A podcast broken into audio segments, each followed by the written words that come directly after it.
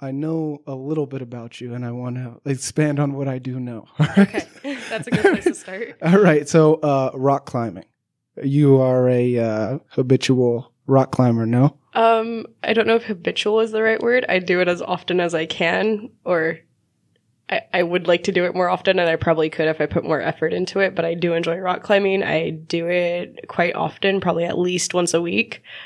Um, yeah, I I'm still trying to do it more often so I can get better. But How did you get into it? What was life like before you got into to rock climbing? And how did you progress to this point where you want to do it once a week or more? You're still not satisfied. Um, the first time I ever went to the rock climbing gym, um, my, f- uh, I think, so this is really stupid. My friends and I started a fight club in high school. Okay. So, um, one of my friends and I are friends because we punched each other in the face. And I, wow. after that, um, incident, a couple days later, we were kind of like, oh, like, are you feeling okay? And we're both like, yeah, my nose is fine. It's not broken. And then, um, he later invited me to go rock climbing and he took me to the gym that I now work at. And the first time I went, I was terrified and I sucked at it and it was awful. And then for some reason, the next time I had enough money, I went back. Okay. And that's just kind of how it was for a long time. Every time I had enough money saved up, I'd go rock climb with him or uh, someone else. And then eventually I just ended up signing up for a membership and now I work at the gym and now I don't know, there's just there's so many beautiful things you can see from getting on top of a mountain, but there's so much that goes into that before you can like reach those goals. I just want to keep working towards those as best I can. Cause like, I don't know, I'm a photographer and some of the pictures you can take from on top of a mountain are like nothing you can take from anywhere else. Yeah. So you train in a gym, but you also go outside and climb real rocks. Yeah. So I actually climbed outside on Tuesday in Pinnacles. So, and I, it's a, it's about an hour and a half from here. Um, but there's different types of climbing. So I did my first sport lead, which, yeah, if you don't know anything about climbing, that doesn't really make sense. On Thanksgiving, I did my first trad lead, and they're both very different types of climbing, but they were both two very big milestones for me. And I've been doing this about on and off for four years. And, um, the one I did on Thanksgiving two and a half years ago, I was on that same wall and I had, I didn't even climb. I had rappelled and then had to use like ascenders and aiders and things to get myself back up. And Wow. I had horrible panic attacks like two and a half years ago. So coming back and being able to do that same, like the same wall, not the same climb, and c- being able to come back and do that and lead it, which is where you're placing gear, you're putting your rope in, like you're building anchors. So being able to come back two and a half years later and climb in that same spot and like, and just the massive amount of progress I've made Yeah. like I don't know, to me that's kind of a milestone. And then I did a sport lead um on Tuesday, which was another milestone for me. So I'm like, I'm it's nice to see that I'm actually progressing now. Wow. So it seems like the current rock climbing has something to do with you overcoming the panic attacks, but the original rock climbing maybe was connected to some turmoil that led to the fight club.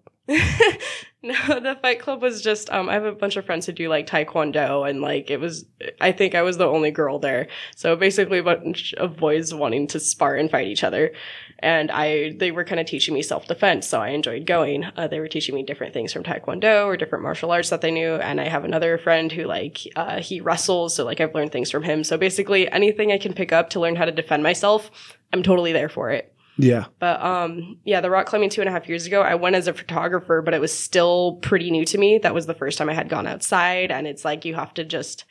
I didn't know what was going on for the most part. My friends were like tying everything for me and like kind of walking me through it. So this time I'm coming and I actually had like the knowledge to do these things myself Yeah. which was really nice. Like I'm sitting here like, okay, I know exactly what's going on here. I know exactly how this is set up. I know exactly how it works. And like I, I feel confident that like if I do it a few more times, I know it well enough to pass it on to someone else. Yeah. And to me, that's kind of like a true test of knowing something is if you can teach someone. Yeah. I actually agree with that. And I would add uh, if you can innovate as well. hmm So if someone gave you some basic tools and then you created, I don't know, a new knot, I don't Yeah, know what it is, a new way well, of climbing. that's like a huge part of rock climbing is like there's million or not millions, but there's tons of different types of carabiners, types of ropes, and like I don't know, you kind of try to build a rack of gear, but it's like yeah, sometimes you have to improvise because it's like okay, you might have these carabiners and your climbing partner might have these carabiners and you need to build an anchor in this place and you have like this cordelette or this rope and like you need to do it this certain way and maybe you like don't have the like ideal carabiner, like the ideal thing that you could have there. So you have to improvise with what you have. Yeah. So you have to know the basics in order to improvise on it because the first and foremost thing is that you're safe. So you need to make sure, however you're setting it up, you're still going to be safe. It's going to be able to hold you and your weight. So There's a lot of levers and pulleys and whatnot involved in that. But you mentioned safety. What's interesting about uh, your particular progression is that it seems like rock climbing makes you less safe, whereas martial arts make you more safe, or fighting makes you more safe, or at least makes you feel more safe. if you're doing rock climbing right, it shouldn't make you less safe. Um, well, it's less safe than standing on the ground, I imagine. true, but it's not as fun. right. I'm not making the argument that standing on the ground is more fun. I agree with that point. but but they came from the same place for you. Um, no, I don't think they came from the same place. Like I, I, I wouldn't call myself an aggressive person, but I Didn't can't- you mention you just learned uh, martial arts from a team of men who fought you like I don't know on the side of a freeway or something? no, no, it was in my friend's backyard. Nothing that bad. Like we had, we had gear, like gear head gear. well, they did. pads. They had training. You didn't, yeah, but you could hang. yeah, exactly. Like they taught me so I could hang, but That's good. You know, safety is important. Yeah, You know, because it's like, know. especially if like, let's say I'm out rock climbing, I probably wouldn't go by myself. But like, say I'm with someone and like, I don't know, someone comes up comes up and like tries to harass us or something. It's like I want to be able to defend us. Like if I bring one of my friends with me, I want to be able to like defend them because there's just shitty people in the world, and you have to kind of be prepared for that. You think that happens out there, uh, rock climbing, that people are, No, rock Hunt- climbers are kind super of- chill. yeah. But I mean, like, I know, walking to the car, like, I don't know, lots of shit happens in parking lots. But Yeah, yeah, that's that's one of those things that uh, I'm not very aware of, but uh, we were speaking about in one of my courses the last quarter. Like for men and women, that's one of the big differences uh, growing up in the United States is that there's almost no fear as a man going to your parking lot. Never consider, you know, anything bad's going to happen. But for someone else, that's like a daily stressful oh, yeah, I'm thing. constantly checking over my shoulder. If I'm Yeah. going up the stairs, I kind of see like who's coming up the stairs as well. Like I kind of like scan around the parking lot as I walk to my car. My dad had my first car wired for me so that I could turn the lights on well before I walked up to it. So if Yeah. anyone was like, say, trying to hide behind my car, I can kind of startle them by the lights coming on while I'm still like a good 50 feet away. And it's like, yeah, that's something that a lot of people don't think about in their daily lives. But it's like, as a woman, it's like, that's something you have to be constantly aware of. And it's like, sometimes you don't even realize there's this huge difference until you start talking to people about it. Yeah, you know. For me, my paranoia is either at zero or 100%. like, there's no, uh, right now, it's at zero. Even if the world was ending, I'd probably die pretty calm. but, but when I have, I have been legitimately paranoid and, uh, it's terrifying. I mean, I'm thinking that there's like something bad is right around the corner every moment. Um, so hopefully, uh, I don't know. Like you said, there's always shitty people out there, but I guess the best thing is to be prepared. hmm Plus, you have rock climbing skills, so you could tie one of those ropes around someone's neck or something, whip them with it.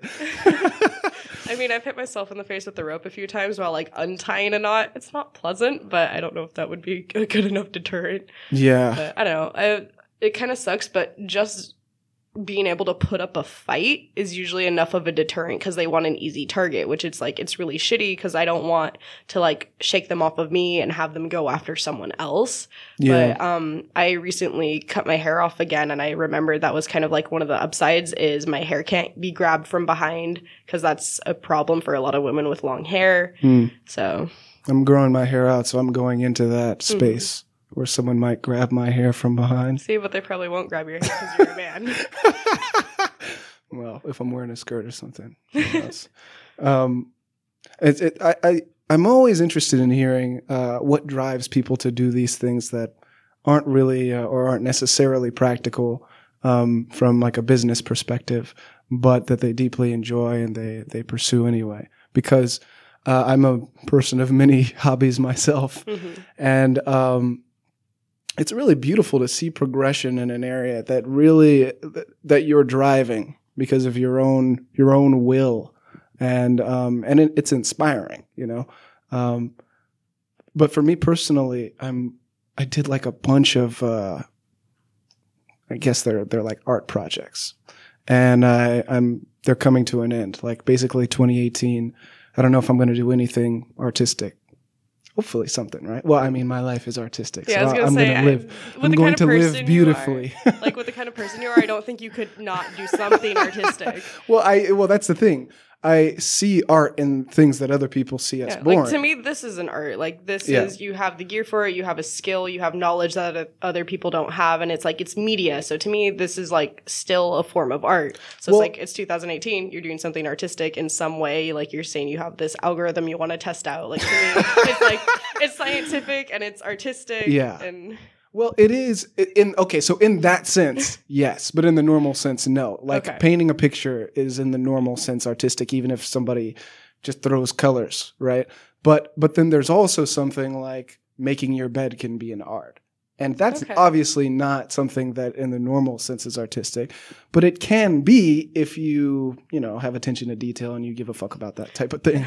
So- I understand that because honestly, I rarely make my bed. So the days when I do, I like I flatten out the comforter, I fold the blanket over so it looks really nice. I set up my pillows, like yeah, yeah. See, so you understand. I do. this is this is the level this is the level of art that I hope to exist on. And I would argue conversations are also that type of art because they're necessary. We need to communicate as a species, Mhm. but you don't need to communicate beautifully or efficiently or about things that you want to talk about. It could just be like, you know, your boss dictating things to you. Wash that fucking dish or whatever it is. I don't know, right? Fix the uh, weights. Um, and that and, and there there are worse ways and better ways that you could experience that same communication. So to care about it and to try to uh, you know perfect it in your life or notice it in your life, it, to me is the same type of art as making your bed. It's boring to the average, right? It's there's there's nothing to see, but when you are the one experiencing it, it can be um, uh, very fulfilling.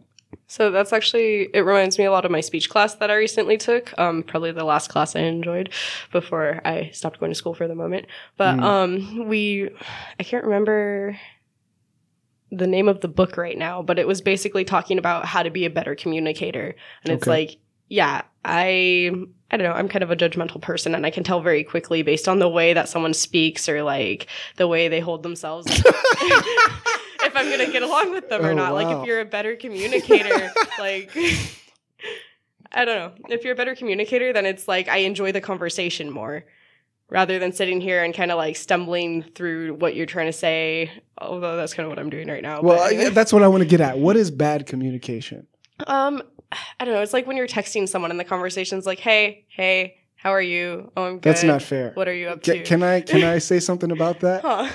Okay, so you are a hypocrite. I am. because uh, I remember, I think the first message you ever sent me had a period on it. I always and I was put like, periods on my text messages. Yeah, then after, exactly, that's what I was going to say. After a while, I realized, oh, that's just. I use it should do proper grammar when I text, and it throws people off.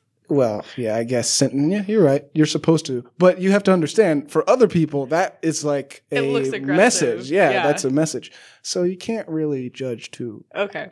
quickly, right? I mean, how would you view yourself under that same system? I always text people with proper grammar, so I don't know. Oh my god! All right, all right, all right. Um, I forgot what we were talking about. Communicating. Yeah, commu- Oh yeah, what is bad Communication. And you said something about. Uh, Um, like, okay, I don't know. The best example I can think of right now is like I have an account on OKCupid, and like based off the first like three messages that people send me, I can tell if I'm gonna get along with them or not. And it's it's kind of shitty, but it's like I don't know. It depends. Um, because like I said, I like to use proper grammar. So if people like if their grammar is atrocious or like their words are like really half-assed, or just if they start asking really boring things like. I don't know. How's your day going? Like just all that boring stuff. It's like I have a whole no, like I have a That's so whole, fucked I have a whole thing filled out there of like my interests and my hobbies and my passions. And it's like if they start off with like, what are you doing today? It's like, okay, do we have any common ground? Like that's why we're here to see if we have common ground, to see if we're gonna get along with each other. So it's like, why not just jump into that and start there? I guess That's actually fair you, because yeah. So on uh, like a dating site, the difference is you do have all your interests and hobbies explicitly yeah. It's like I've already got through all the small talk, so it's Yeah, like let's just yeah. jump into it. I guess that's what it is. is I just don't like small talk, especially over text.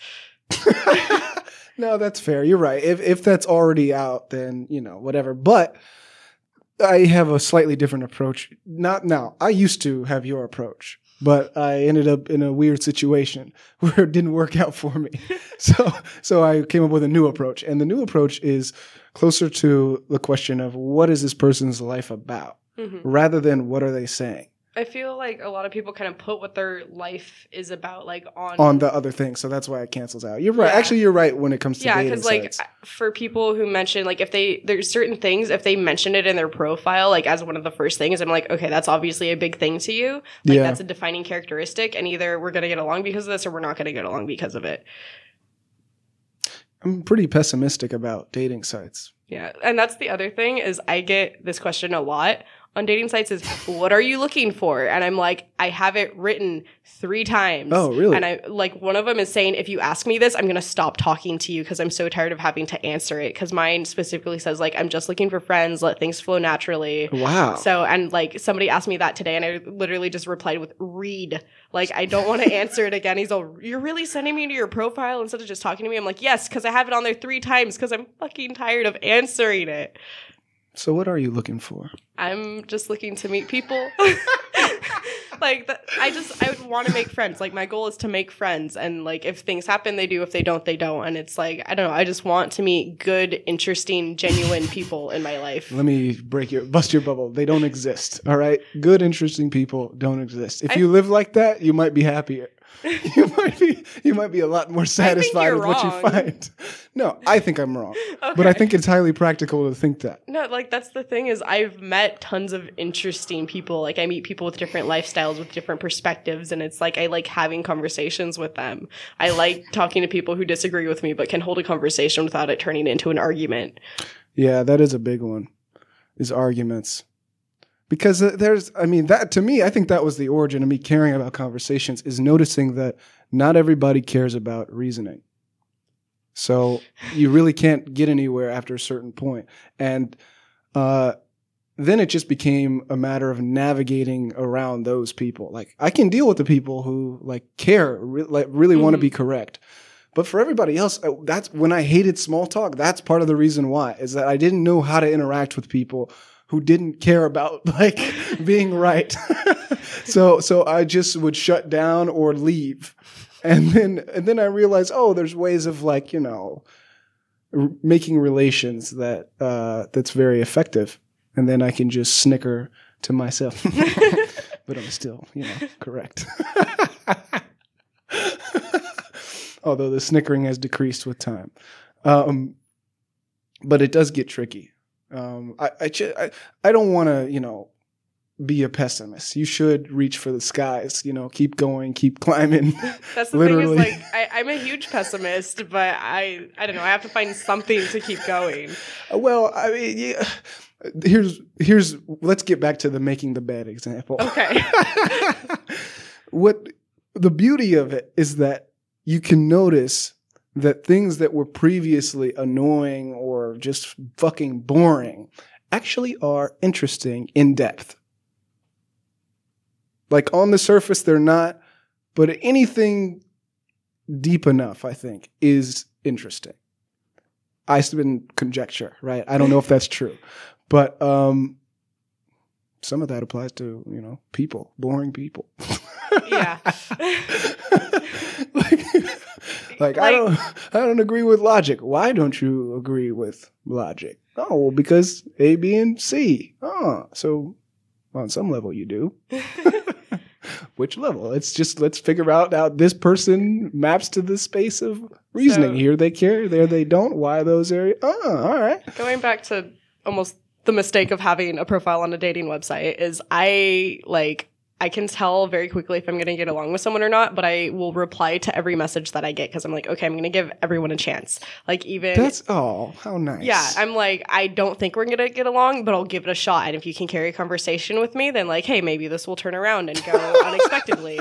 Most of the time, it doesn't. But but it's like I'll get a simple like "Hey" or "What's up," and it's like I always reply to that because I'm like, okay, let's see where this is gonna go. Like based on Yeah. how you wrote everything out and the fact that you mentioned things that I am not interested in at all as like the top three things on your profile. Like I don't think we're gonna have any common ground. But I'm like, sure, let's let's see what you want to talk about. Let's see where this is gonna go. Yeah. That's good. You into anime?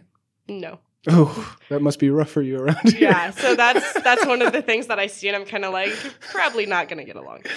Uh, a lot of my friends are, but I just I can't. I don't know. I have a problem with cartoons due to like a previous relationship. Cartoons are just like really. What? No, what is that? What happened? Um, I was just with someone for a really long time, and they were obsessed with cartoons and wanted to be a voice actor, and I don't know. It was just like a lot of it was very childish, and now I kind of associate that with cartoons. Yeah. And I know that's not the case. Like one of my friends got me to watch all of Rick and Morty.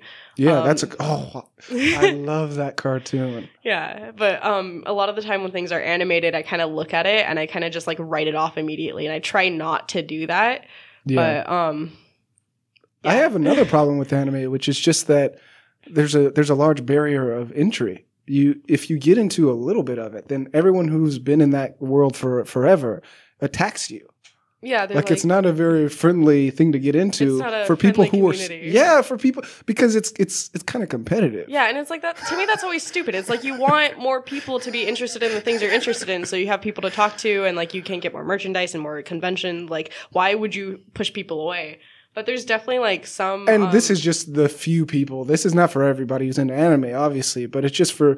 I, I've seen it in a couple of groups of friends that I have that like I mention one thing, you know, hey, I watched like I don't know Avatar back in the day, and then they said, do you know about this? Do you know about that? Do you know about Oh that? yeah, they start quizzing. And They're like, "You're nah, not a I was- real fan." Yeah, exactly. Yeah. And that's you got right to it. The real fan. I realized through anime that I'm never going to be a real fan of anything. I don't I even think- want to be a real fan of anything. I think if you like it, you're a real fan. That's all it takes. you they wouldn't agree with that. yeah, and I think that's stupid. Like I'm I'm like I, I'm a huge fan of Star Trek. Like, I absolutely love Star Trek. But if someone says, Did you hey, buy the limited edition T-shirt? No, I did not. Then you're not a real fan. but like someone will be like, I like Star Trek, and I'm like, cool. What do you like about it? Like, what have you seen? Because it's like, to be honest, like I I have a Star Trek tattoo. I love Star Trek. I can oh talk shit, about you Star are a real fan. Yeah, I can talk about Star Trek for days. But the only series I've watched all the way through is the original series. And I think mm. it's cheesy as hell and it's ridiculous and I love it and I also kind of hate it.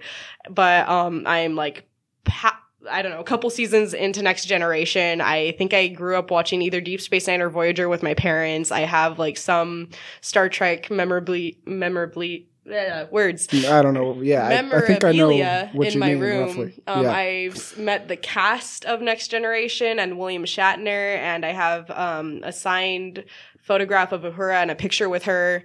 And it's like, I'm a huge Star Trek fan, but I've only seen the original series all the way through. So a lot Yeah. of people would be like, then you're not a real fan. I'm like, no, like, trust me, I love Star Trek. yeah, that's the best scale. If you like it, that's it. You're a fan. yeah, it's like, it doesn't no matter to what degree you can, like, answer trivia on it. It's like, if you like it, you're a fan. That's like, I'm pretty sure that's the definition of a fan. Yeah. Well, that's one of the. I mean, Star Trek is uh, more sci-fi, right? Yeah. Or fantasy, whatever. That's th- that to me is the cool thing about the cool thing about anime is the same thing that's cool about like sci-fi, which is that there are deep themes. Yeah. So really, you like the themes. And then the way that they implemented the themes, like the fact that you're just watching a series of events and then you get excited about this deep theme and they made that magic happen for you, is that's the beautiful part. It's Yeah. not the you know it's like that's what I love about Star Trek is like it's about humanity and it's like there's so many Yeah. like deep lessons to be learned and it's like I read an article a long time ago and it was um like the world is becoming more like Star Trek, not in like the flying ships and the science and like our technology, although that is happening as well, but in the acceptance and like the non-judgment of where people come from or who they are. Like Yeah. because you have if you look at the bridge of the original Enterprise, you have a woman of color, you have a Vulcan from another planet, and it's Yeah. like everyone's treated as equals.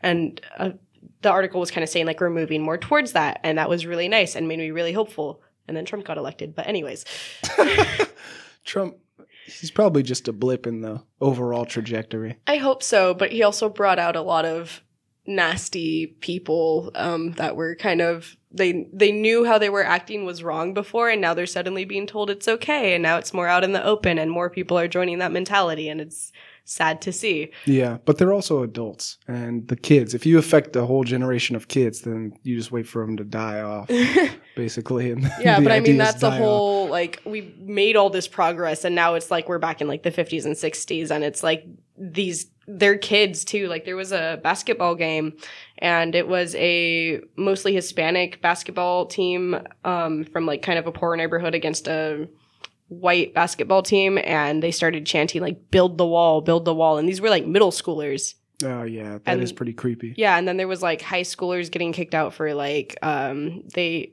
they had their letters for like some football event or something and they like all these white girls rearranged it into like the N word and then yeah. And, well, I think that's funny, but it's not actually. I'm sure it was very hurtful for many people. Yeah, and I don't know, um somebody like had a Trump shirt on in their uh yearbook, their senior yearbook picture or something and it like got edited out and there was like a whole controversy over that. And, Well, know. it's tricky because what you can look at are kind of the symbols that people are putting out for what what they what they think, right? But what does everybody think? Mhm. And um, there's no measurement for that. The internet is the closest thing. So um, even though somebody can have like a sign or something like that, right? And it's oh look, this is something that we can observe right now. This racial whatever activity. That doesn't. That might just be like seven out of nine thousand people in the city, Yeah, and, and they, they have a loud like- voice because of that sign. using the internet as an example, it's like depending on what part of the internet you go to, like you're gonna find very different people. That's true. And the internet is young too. Mhm. Like imagine the internet fifty years from now. yeah, it's like it's already expanded at like a like crazy rapid expansion in the last few Exponential. years. Exponential. That's, yes, exponential expansion. Thank you. oh yes, yes. Can it's you, like, edit cell that growth. part so I don't sound so bad? No, no, Okay. no edit. I should have told you at the beginning. I figured.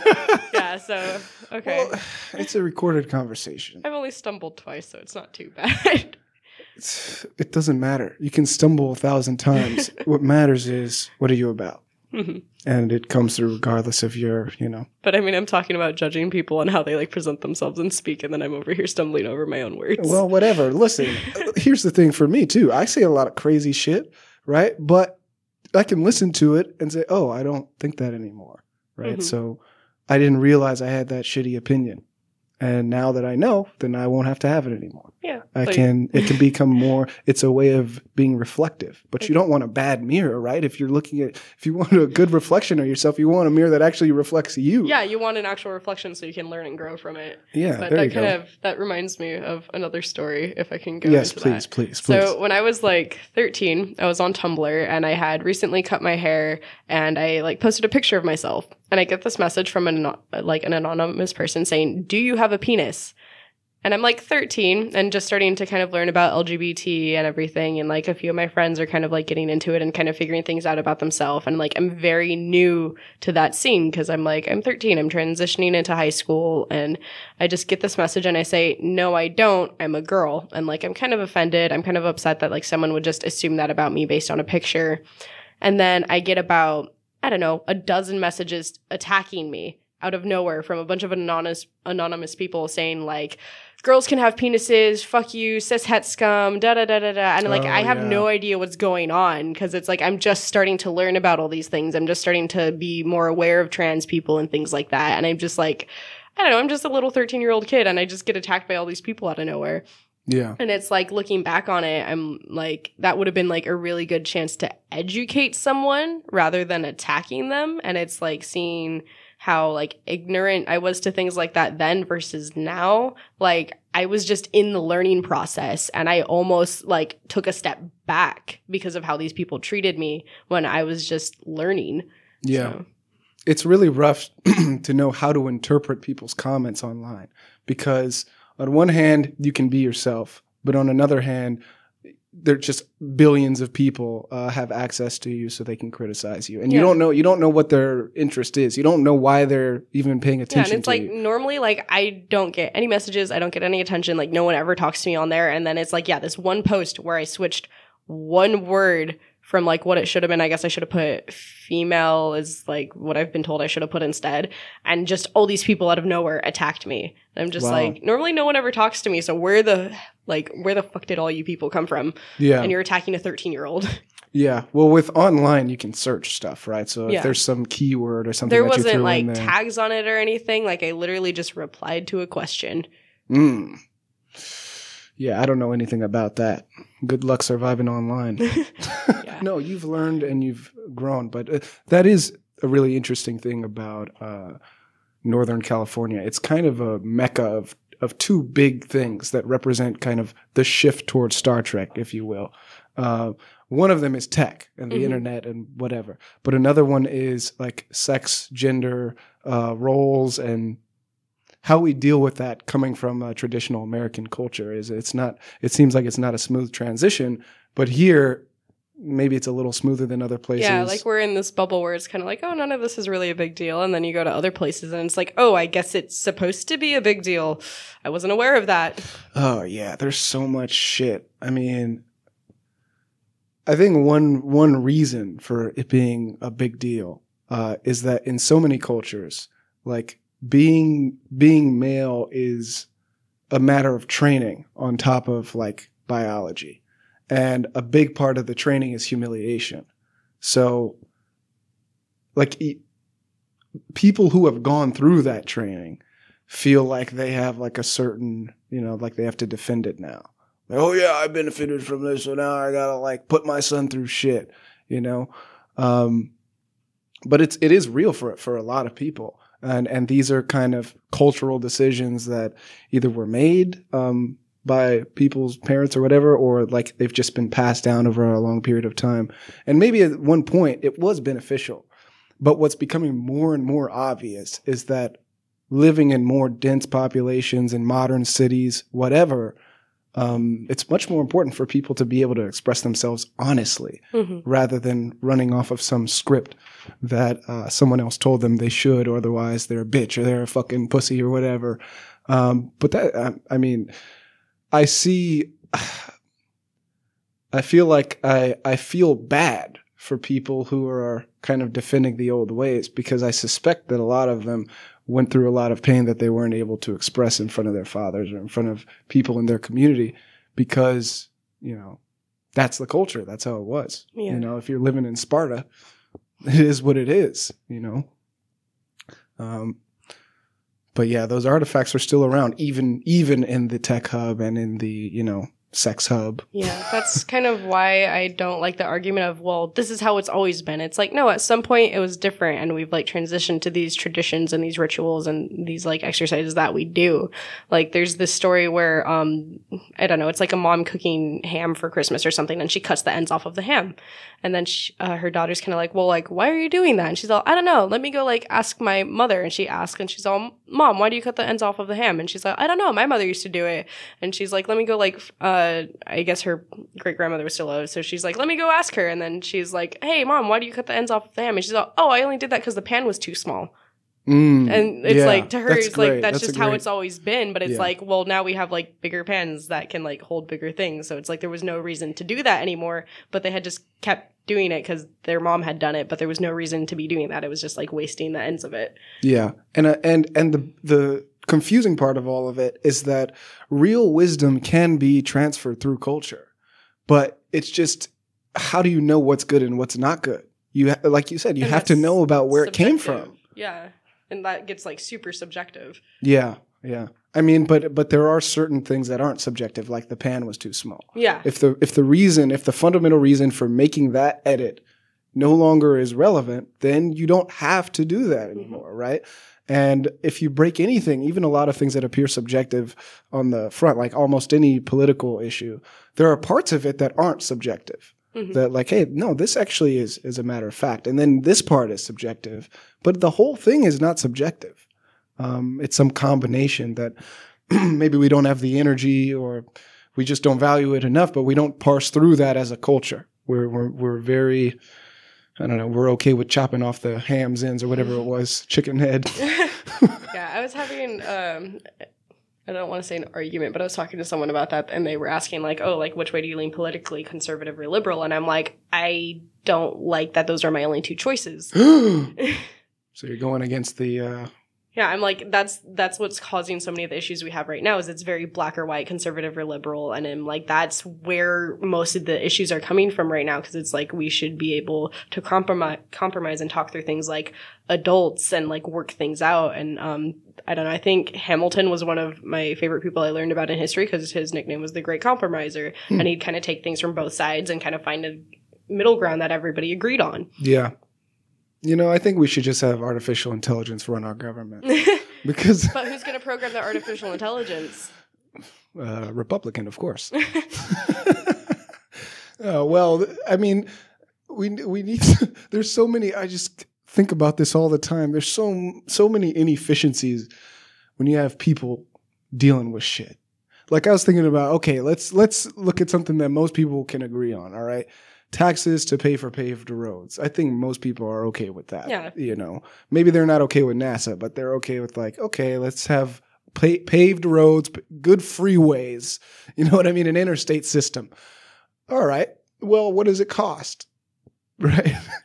And then That's where all the people come in. that's where I come into like a different argument where um I guess other countries what they do is they hire like private contractors to build their roads and basically whoever builds the roads the best gets the contracts. Whereas here we're just like well, how can we make it the cheapest possible way? And I'm like, well, that just means you're going to have to repair it more often and you're Oh. going to repair it sooner. So I'm like, why wouldn't you just find the people who do the job the best and hire them? And it's like, it may cost a little more in the short term, but it's like we're spending money on things we don't need to be spending on so we can like pull from other places. Or it's like, I don't know, I think a tax on gas that goes to paying for roads makes sense because obviously if you're getting gas, you use a car, which means you use the roads. And that's just like, okay, clearly that makes sense. Like you're paying for what you're using. But, Yeah. And it all boils down to the Star Trek society boils down to this. How do we make decisions? You know, you can, there's a lot of different ways you can do it the chimp way or the Star Trek way. Which is that you can primarily, we, we, you know, we run off of tribalism. Unfortunately, you know, there are benefits actually to surviving, surviving in this way. But, uh, we run off of this group thing that's just been in our brain since whenever where we our first thought is are they on my team you know rather than what's the best answer it's like who is who's the person who's on my side already? And then whatever their answer is that's the right answer. And um it just seems really hard to to break free of this. Because even if i'm aware of it that doesn't mean i'm not doing it yeah. it just means i'm doing it i'm doing it in, in areas that i'm not paying attention to Yeah, because you can be over here like I want to think as an individual, but then you kind of end up in a group situation, and it's like, well, like what's everyone else doing? Like I'm gonna base my decision off of theirs, kind of, or just end up doing what they're doing Yeah. without meaning to. And in a lot of cases, it's easier to do it in the group way. It benefits you more. Yeah, like You know? kind of taking a different stance from a bunch of people you're around. It's like that can be a really scary thing to do because you're not always sure how they're gonna react. That's true. Yeah, that is a pretty scary thing to do. Actually, I should I should tell you a, a story. Okay. Right? Yeah, I feel like I've been telling enough stories. You go ahead. So, uh, when I was in high school, I wa- I was involved in probably it was just speech and debate, Model United Nations, and I gave speeches from time to time. But I really was like kind of a philosophical guy in high school. Like I I remember discussing whether or not tr- a tree had consciousness with a good friend, and it being like the highlight of that month. But um, and then like at some point, I grew up in like a I don't.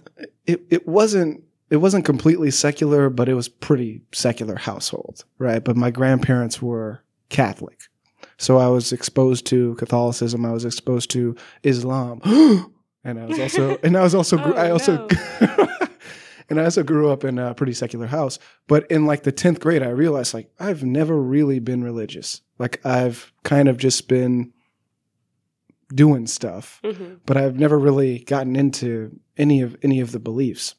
So I I I don't know if this was connected or not, but I ended up uh, going to the rural South for three years, and I, I lived there. I did like university stuff. But what I found was that it's scary. I didn't talk to everybody about religion, right? I didn't ever try to convince anyone to be like agnostic or atheist or anything like that. But I always tried to clarify my ideas when when the conversation came up, and I wrote up a couple of proofs, so to speak, about why I thought what I thought. And uh, what I found was that it's kind of it was kind of the beginning of the small talk like revolution for me, which is that most people don't actually care about ideas. All they really care about is the tribalism thing. To the point where even it, like I could actually tell someone, "Hey, I I don't believe in God, but I'm going to church." And they'd just be happy to be around me because I'm a part of their team. I'm going to church or something else. Name any other thing that they're tr- they're supposed to disagree with. And eh, like I realize people are a lot. I mean, people are not robots, you know.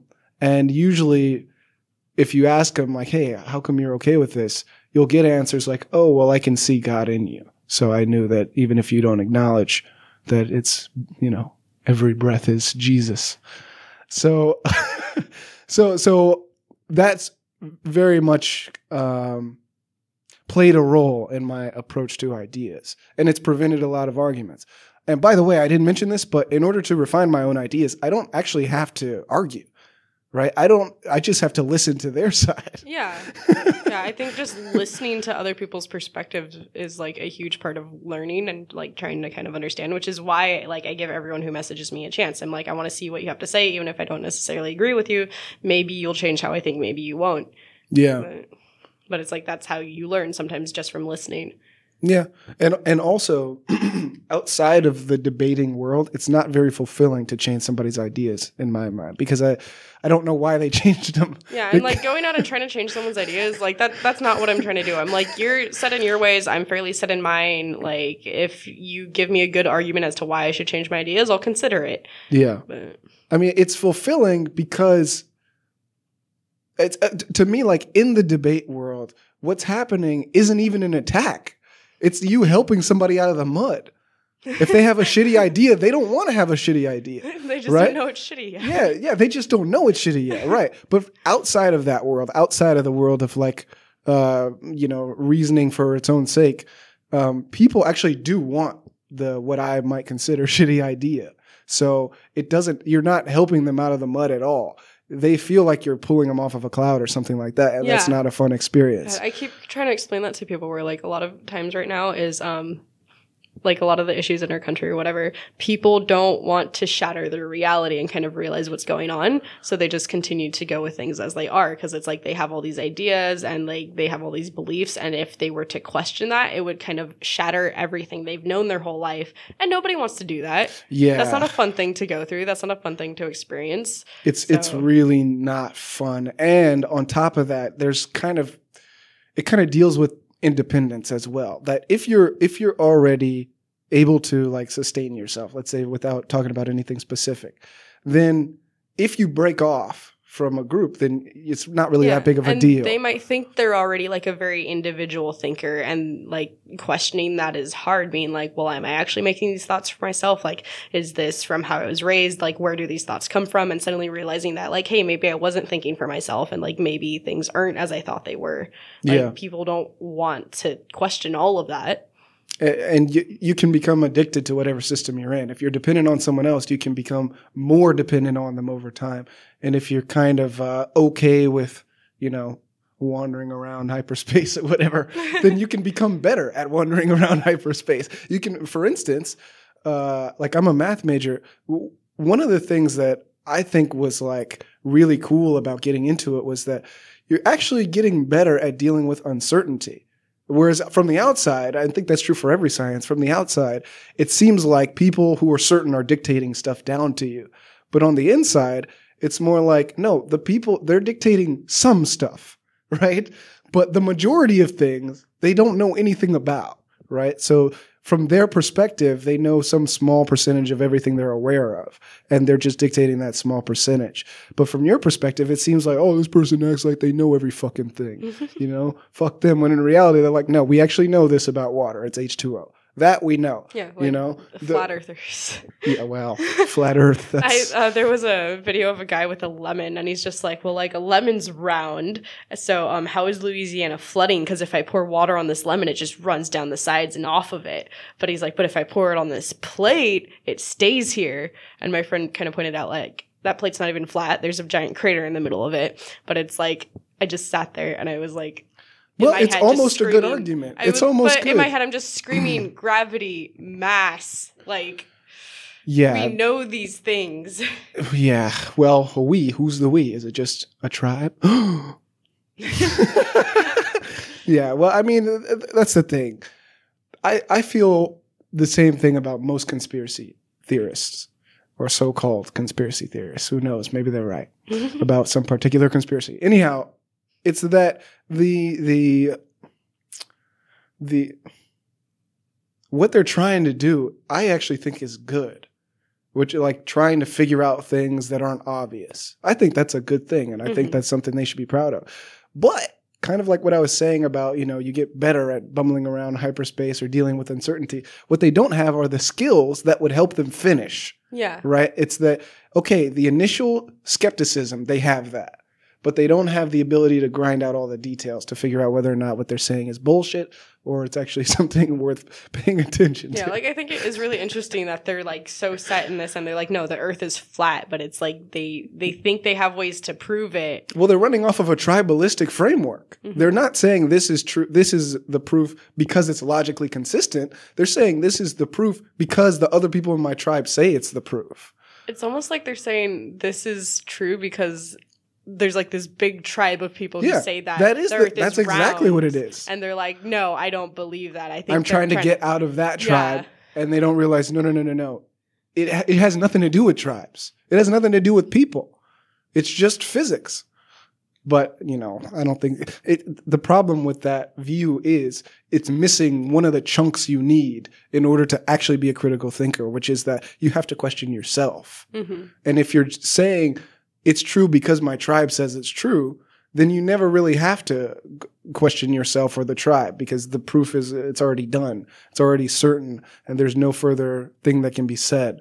So it's almost there. And I think a lot of people who I honestly, I suspect that I was probably a conspiracy theorist minded person at some point, but then I grew out of it. And I think a lot of people will grow out of it.